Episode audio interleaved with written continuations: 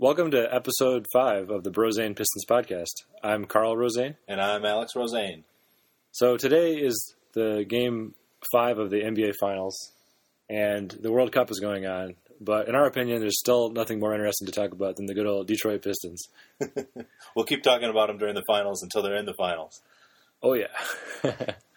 so a couple things that to round up this week.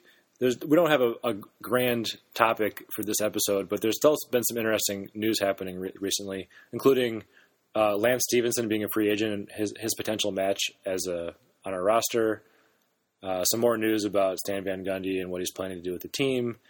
Andre Drummond did a Ask Me Anything on Reddit briefly. That was kind of fun. Um, Alex, you were saying that talking about player peaks and how our roster. Yeah, that's a topic I've referred to a few times uh, in past episodes, and may as well get into it today. Yeah, and, and player peaks is relevant to Lance Stephenson because he's young. Yep, that's right. So I, I had the impression that uh, guards peak at age 25 and big men peak at age 28 before, um, and I had operated that way for a couple of years. But I started to look into what has actually been written about this and who has done an analysis on it. And I found out that uh, actually I I uh, I knew less than I thought, or what I thought I knew was wrong. Basically, what's known about NBA players in terms of people doing research on it is players tend to peak between the ages of 23 and 27, and it, and you can't predict when a guy is going to peak. Uh, overall, on average, players get a little bit better every year until they're 27, and then they get a little bit worse every year, but basically stay about the same. And then sometime after age 30, sometimes it's right at 30, 31, 32, they have a year where they just drop off precipitously after that.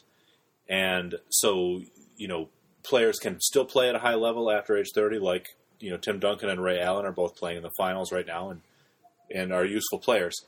But you got to be really careful about having players signed to long contracts after age 30.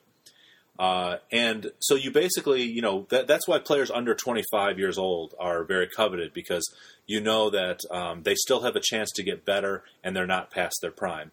And by the way, if you look at who are the best players age 25 or under in the league right now, uh, Russell Westbrook, Kevin Durant, James Harden, Serge Ibaka are four of them. And uh, OKC fans are not happy that they got rid of James Harden for a salary cap move that, uh, with the salary cap looking like it's going to rise more than expected, now it looks like they could have kept James Harden probably um, and and rolled with a big four instead of a, instead of a big three. So um, it, the other things about about player peaks, you know, keeping in mind 27 is usually the peak, is uh, guards tend to age better when they are bigger and when they shoot better from the outside. And uh, the implication being they rely less on athleticism and getting to the rim. They're not getting banged around as much. That's right. And so um, the, John Hollinger did an analysis a few years ago when he still worked for ESPN, where he was pretty convincing about that. You know, Steve Nash is playing well past the typical peak. He's a good shooter. Chauncey Billups um, relied less on speed and more on strength and savvy and shooting, and he uh, had several good years into his 30s. Um, uh, and then you know Allen Iverson. Well, and Billups is, is someone who was good oh. into the first four years of his. You know, probably he's 37 now. He's definitely not. He's past his prime for sure, but you know he was good. I would say until he was 34, 35. Yeah, until the Pistons got him again, basically. uh, the, he, that was part one of the reasons we had a disappointing season. Is I, I expected him to make a contribution off the bench, and um, you know he was hurt uh, all year, obviously. But uh, you know Iverson was in his early 30s when he came to the Pistons and went from being um, one one of the better players in the league to uh, bad. Yeah. And and it just that just happens at some point. And when you're a guy like Iverson, who who's a guard, who's small, and whose outside shooting is not his strength, he's not a Ray Allen who can just transition his career to standing in the corner and hitting big shots. So that's that's another thing other than age is uh, for guards. Uh, if a, if a guy relies on his explosiveness, like Russell Westbrook, probably is not going to be a good 32 year old NBA player uh, compared to how Steve Nash was.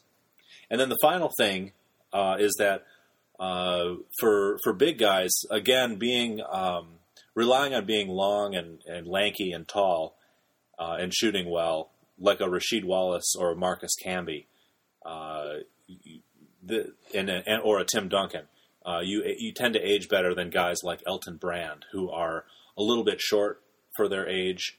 Um, I'm sorry, short for their position, uh, and rely on explosiveness to make up the difference. Uh, a guy like Elton Brand just you know doesn't age like Tim Duncan does.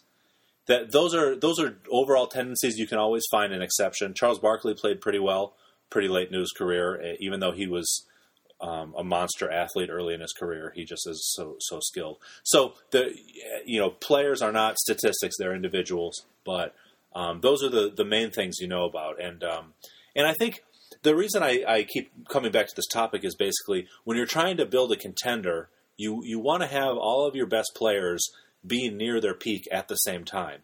And so that you take that into account when you think about um, we're going into this offseason with Andre Drummond, age 20, and Josh Smith, age 28.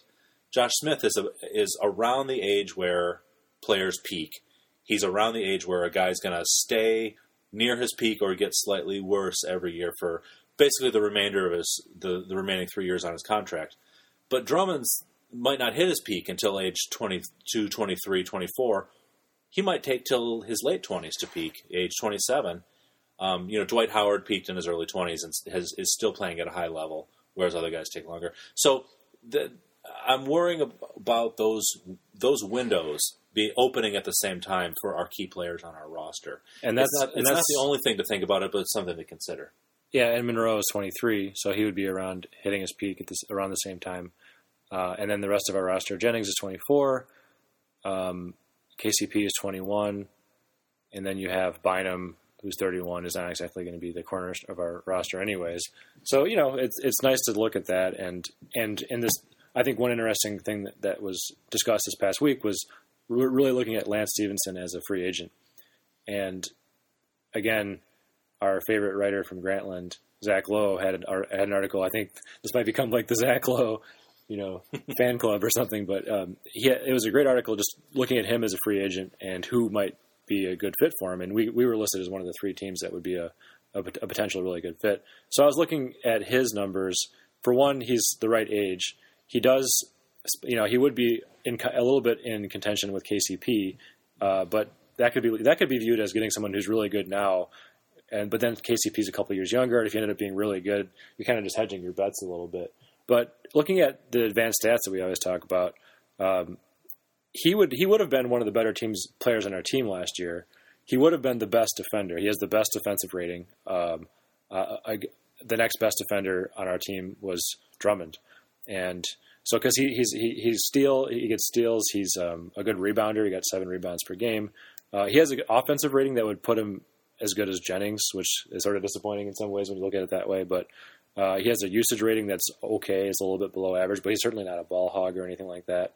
So, um, but then the question is, what would it take to get him, and would it be worth it? They're they were talking about how Indiana probably has about eight million dollars to make available for him, and they could probably stretch to get, make it about ten. But it'd be possible to outbid Indiana. So if we really wanted to make him be our next sort of Josh Smith level of contract, twelve million dollars, thirteen million dollars, we could probably get him.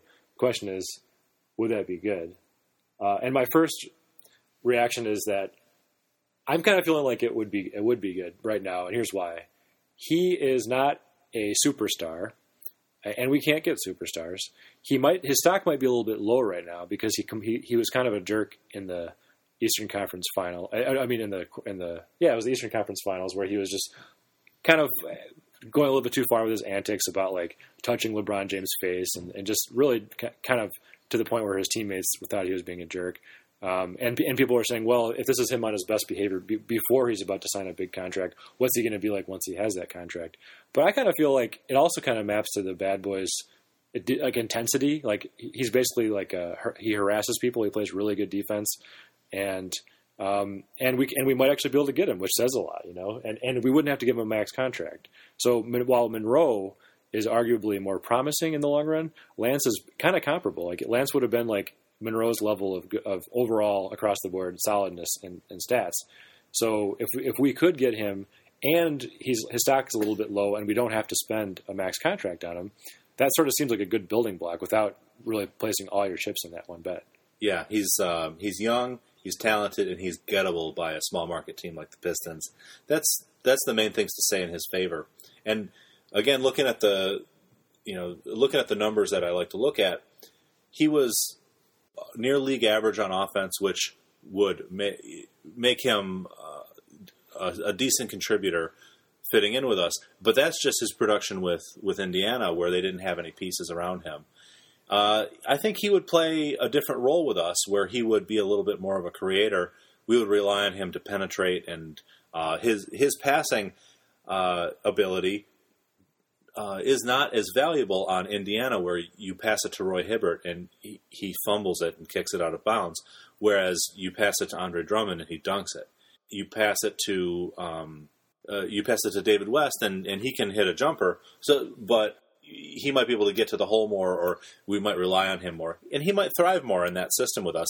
That's a little. There, I said the word "if" a lot there, uh, or there's a lot of implied ifs, and so that's not really clear. On defense, uh, I think um, you know defensive rating. I, I don't put a lot of stock in that number for showing how good an individual is because Drummond wasn't our best defender. Uh, he just had a lot of defensive rebounds and blocks, and that that makes you look good on, on defensive rating. But uh, Lance has a good defensive rating because he he was part of an elite team defense, an almost historic team defense, and by all accounts, he he gets after guys and he likes putting effort as a young player. He he likes putting effort into defense. He's not a guy who had to wait until he got late in his career before he saw the light and saw value. Well, boy, boy, wouldn't that be great to have a guy who likes to get after uh, the opposing wing players uh, in your starting lineup? And and he would really get under Dwyane Wade's skin in that series, and, and he would really have an impact on defense. So I think that also goes to the Detroit spot. I mean, not like there's only one way that Detroit's going to become a champion, but just sort of fun to think about historically. His tenacity, his passion, and his being a defensively minded player all lines up with kind of the bad boy way to go. Yeah, I, I would say the the bottom line is like Josh Smith, he's a gettable two way player. Who two by two way I mean he's useful on both both offense and defense. Um, it, and like Josh Smith, you just worry about that one fatal flaw. For Josh Smith, it was jacking up jumpers, which was disastrous last year. Yeah. But uh, Stan Van Gundy has high hopes of being able to have him play to his strengths more and and so forth. Uh, and uh, I think that Lance's worry for him is if he starts to get a little too into his own idea of stardom. Um, you know, the, their teammates complained this year about him stealing rebounds from them so he could go for a triple double and stuff like that. It's just basically maturity for him. If if we can have him in envi- in an environment where his maturity can be nurtured, if he respects the coach, you know, we didn't have great chemistry last year. Uh, I, I'm not sure I'm not sure that we're the right environment for him, but do we do we just take that chance because you know we have cap room, but lots of teams have cap room. There actually aren't very many free agents uh, as good as Lance, other than the the guys we can't get like LeBron and Carmelo. Um, well, and plus we, do we, we don't take that shot, and we don't need another big man either. So and, and Absolutely for, not. And Stuckey is a free agent, and I haven't really heard many people talk about him, except for the fact that he's probably going to be moving on. I, I don't I don't really know much about are I haven't really heard many thoughts about it, but it does seem like Lance is a better player than Stuckey, and he has the mentality where the one thing I liked about Stuckey this year is he was one of the few guys where he could take the ball and produce offense mm-hmm. later in games, and that seemed to be our Achilles heel. We would play pretty well, and when it came to the fourth quarter, we would just totally collapse. Uh, and, and when Stuckey got injured, you could really see that get even worse. But I do feel like uh, Lance has the confidence and the and the quickness to, to do that kind of stuff, which is nice if, if we are going to lose Stuckey. Yeah, a creative force uh, is is something that we need. We're we did a lot of standing around uh, wondering who was going to get a shot off on offense last year, and that's why we were really bad. And we ended up with Josh Smith saying, "Ah, what the hell? I mean, what, are we going to do better than me jacking up this shot?" And unfortunately, the answer was yes, but I could see why he would think that. Yeah, um, yeah. That, now, and and here's the thing: you you know, cap room doesn't make buckets. Players do. And we can't just sit on our cap room forever. So it's all about who else could we get that's better.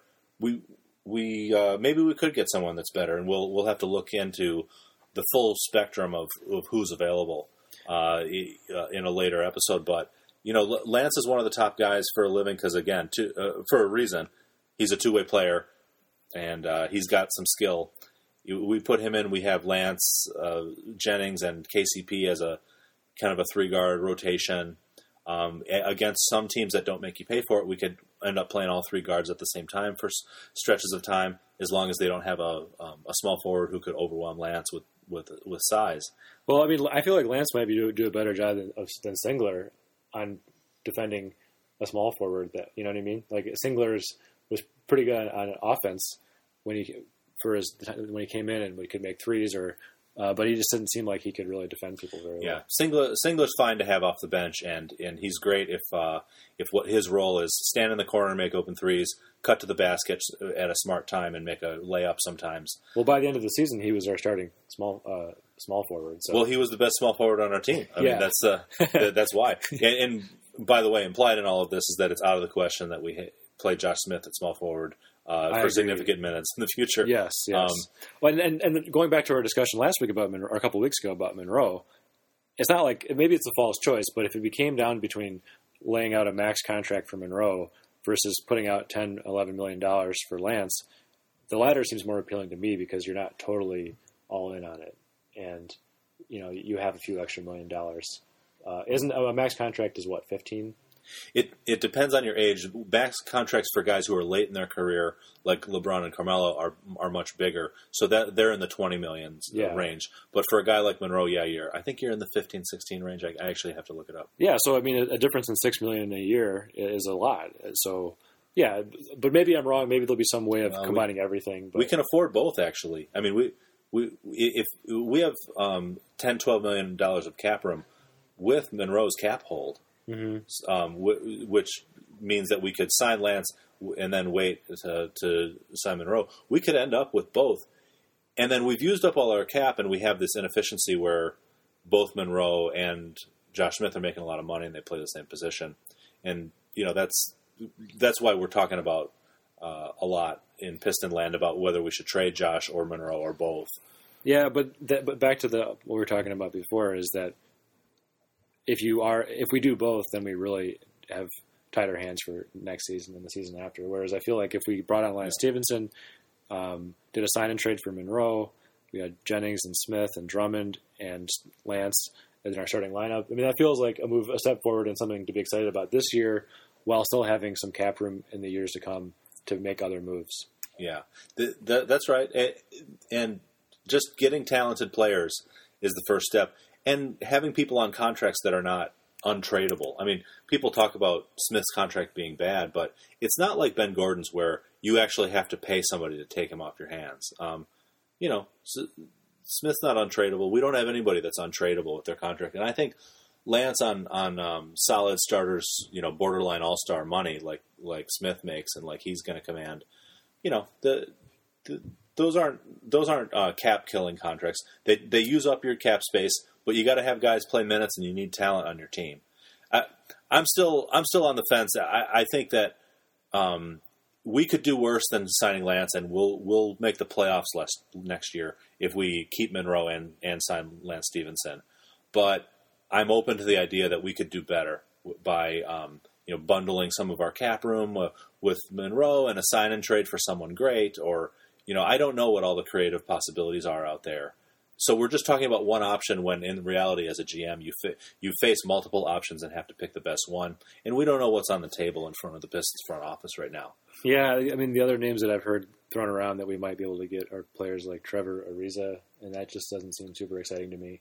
Um, he, he was a real efficient player last year. He's he's been inconsistent uh, throughout his career. He's had a few years for the Lakers and so forth that where he was.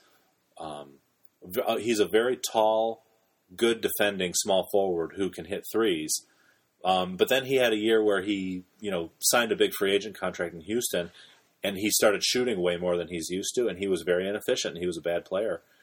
Last year was a contract year in Washington, and he was part of that playoff making Washington team, and he would, on paper, if he had the same season as last year, he would just fit perfectly with the Pistons. Playing small forward, not getting in KCP's way, making threes, which is the main thing we need because we have good big men. We need we need floor spacing.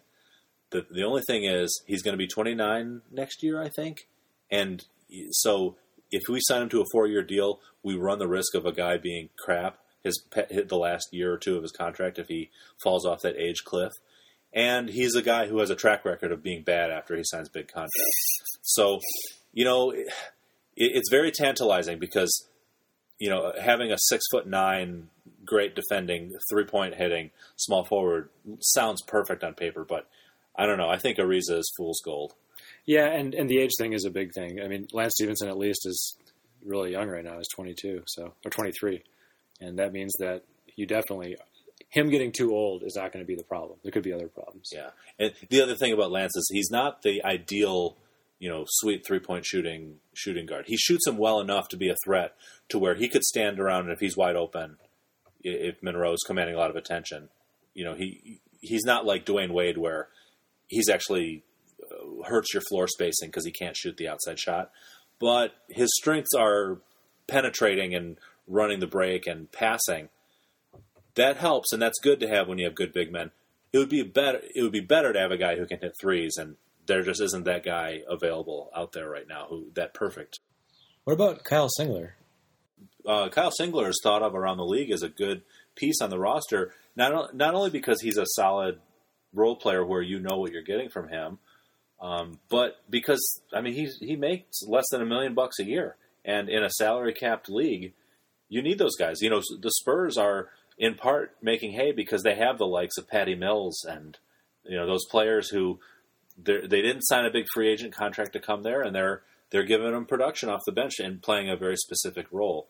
Um, we're not at the stage where we're filling in those last few finishing touches to really, you know, bring the room together, if you will. Uh, but it's worth, you know, if you got some of those guys, you may as well hang on to them. Yeah, yeah. So one more thing that happened this past week that was pretty interesting was um, another interview with Scott Van Gundy, Stan Van Gundy, where he was talking about uh, Josh Smith, and he's and he's been going back and watching all the games, and he says Josh Smith put in the right spots is an outstanding player.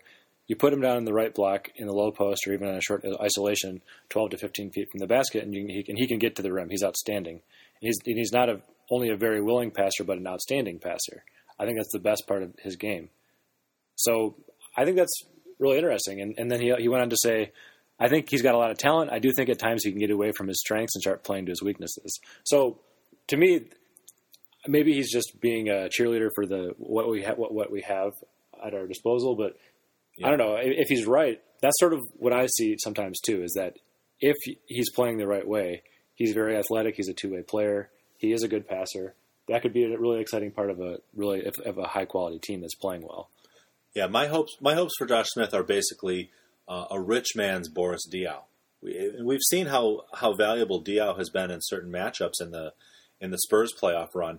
Uh, of, of, well, he's been skilled key, he's power been forward. finals, yeah, yeah, exactly. A skilled power forward who um, can pass, move the ball, um, can post up if he gets a smaller guy on him, um, plays with a high basketball IQ, and can defend uh, decently well. Well, what Smith brings to the table that Diaw doesn't is he's a rim protector as well. He's he's had, blocks more shots, and he um, is more of a threat to take it to the rack and score um, compared to Diaw.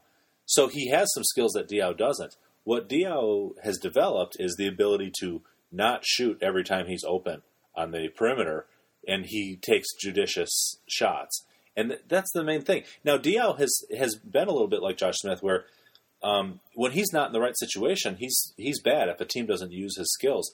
I think before he ended up on the Spurs, if I'm not mistaken, he was on Charlotte and they were a bad team, and he, he got cut. overweight and he was cut. Yeah, the worst team in the league. Yeah, yeah. Um, and then he went on. Uh, now he's starting in the finals, and he basically was the MVP of the last game, where he had like almost he had like eight assists. Uh, yeah, it was crazy. Yeah, so I just I just look at that and I see, you know, uh, Josh just brings a lot of those skills and he's still in his prime. And you know, so, uh, something that um, Jeff Van Gundy said during a game earlier in the playoffs has stuck with me, which is if a, if a there are three three main ways that a guy can add value to your offense without shooting, and it's setting picks, spacing the floor, meaning being a threat to hit the three from standing in a spot, and passing. Well, well, well, Josh Smith is uh, by the eye test, by his assist numbers for his position, and by this quote from Stan Van Gundy, a very good passer. And so, in addition to being a threat to drive to the hole, he can really be part of a, a high octane offense if we take advantage of his strengths and if somehow you know Stan Van Gundy can set cast a spell on him and get him to play the right way. And uh, some of the best moments of the last season were when him and Drummond played really well together, and he would alley oop it to Drummond. Yep. Um, yeah, exactly. I mean, having um, you know, having a, a, Lance Stephenson who's a good passer and a willing passer on the on the perimeter, and, and Josh Smith and Drummond, you know, uh, in the right hands, in the right system, that could that could be good. We would definitely need someone who can hit threes at the at the small forward, and we would need Brandon Jennings to to make sure he shoots well. Uh, hopefully, improve a little bit. Um, you know, I'm I'm I'm a little bit on the on the fence about uh, Lance. You know, we should probably just uh, commit to what we think what we think about. Uh, if you had to decide yes or no right now to make Lance, um, you know, an eleven million dollar a year offer for four years uh, right now, assuming we sign and trade Monroe, I would go, I would go for it for the reasons I said earlier. I just feel like it's it's a you know he's a really good two way player. He's young. He's his stock might be a little bit low right now, so you're not having to overbid for him. So yeah, uh, that would be my uh, bold statement. Okay, I, I, I don't think that would be a crazy path to take. Um, my instinct is to is to try to um, build a little more slowly with um, a backcourt of Jennings and Kentavious Caldwell Pope. Just take one more year to see what we have in him, and you know if we need to roll roll our cap room over another year, or just you know sign guys sign guys to shorter deals, or um, you know take get get some assets because we trade our cap room away, rent a player for a year.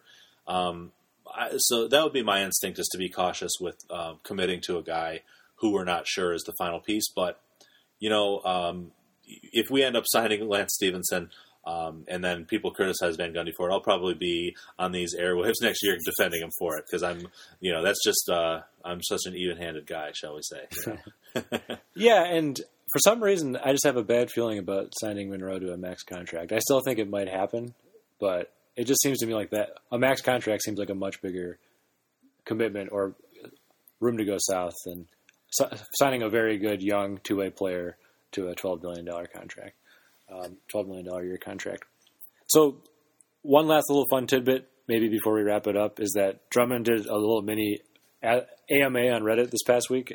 uh, mini AMA. I don't think it was a full on one, just during one quarter of the, one of the finals games. And uh, one sort of fun thing was that his pregame ritual is to spend the day at his mom's house, have dinner, and then take a nap.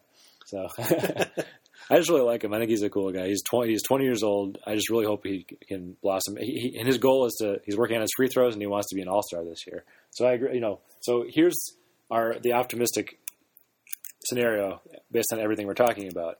We sign Lance Stephenson. Uh, we sign and trade Monroe. We um, so then Stephenson and Drummond are all stars this year. Both that's both possible, and Josh Smith becomes a great pass first power forward, uh, really just f- teeing up Drummond. Jennings starts to play more team basketball, and uh, we ma- and then we make it to what do you say the second round of the playoffs. I think that's our ceiling, and, and I think it's it's realistic, but not the most likely scenario. I think the most likely scenario is we, we add a piece, um, and we make the playoffs and get it eliminated in the first round this year. And you know what? Honestly, I'd take it after the beating we've taken the last few years. Yeah, and the other thing is, in terms of Lance Stephenson, I'm excited about him right now because he he actually was on my fantasy basketball team this year, so I watched him a little bit more closely, and I just remember him being unexpectedly good on my team because he wasn't, you know, he was one, he was like one of my like sixth pick, and he ended up having games where he'd have triple doubles and just really helped help things out. I think he's an exciting player, but you know, if if we ended up if we don't get him, which is probably the most likely thing, because it's not like we've actually heard real facts about us considering him. I'm not too worried about it, but I think it's something exciting. And if it ended up happening, it seems like one of the first moves that we could make that would be exciting. Whereas it doesn't feel yep. it doesn't feel like something we're settling for. Yeah, it's a bold move, and boy, it'd be nice to have a guy who tries hard on defense on the perimeter on our team. We were just so so bad at that last year. yeah, so I think that's about that about wraps up everything we wanted to talk about this week. The NBA finals are about to conclude, and um, yeah, then then it's on to the draft and the rumors that come from that. I think free agency starts July first, so uh, don't worry. There's lots to talk about. See you next time.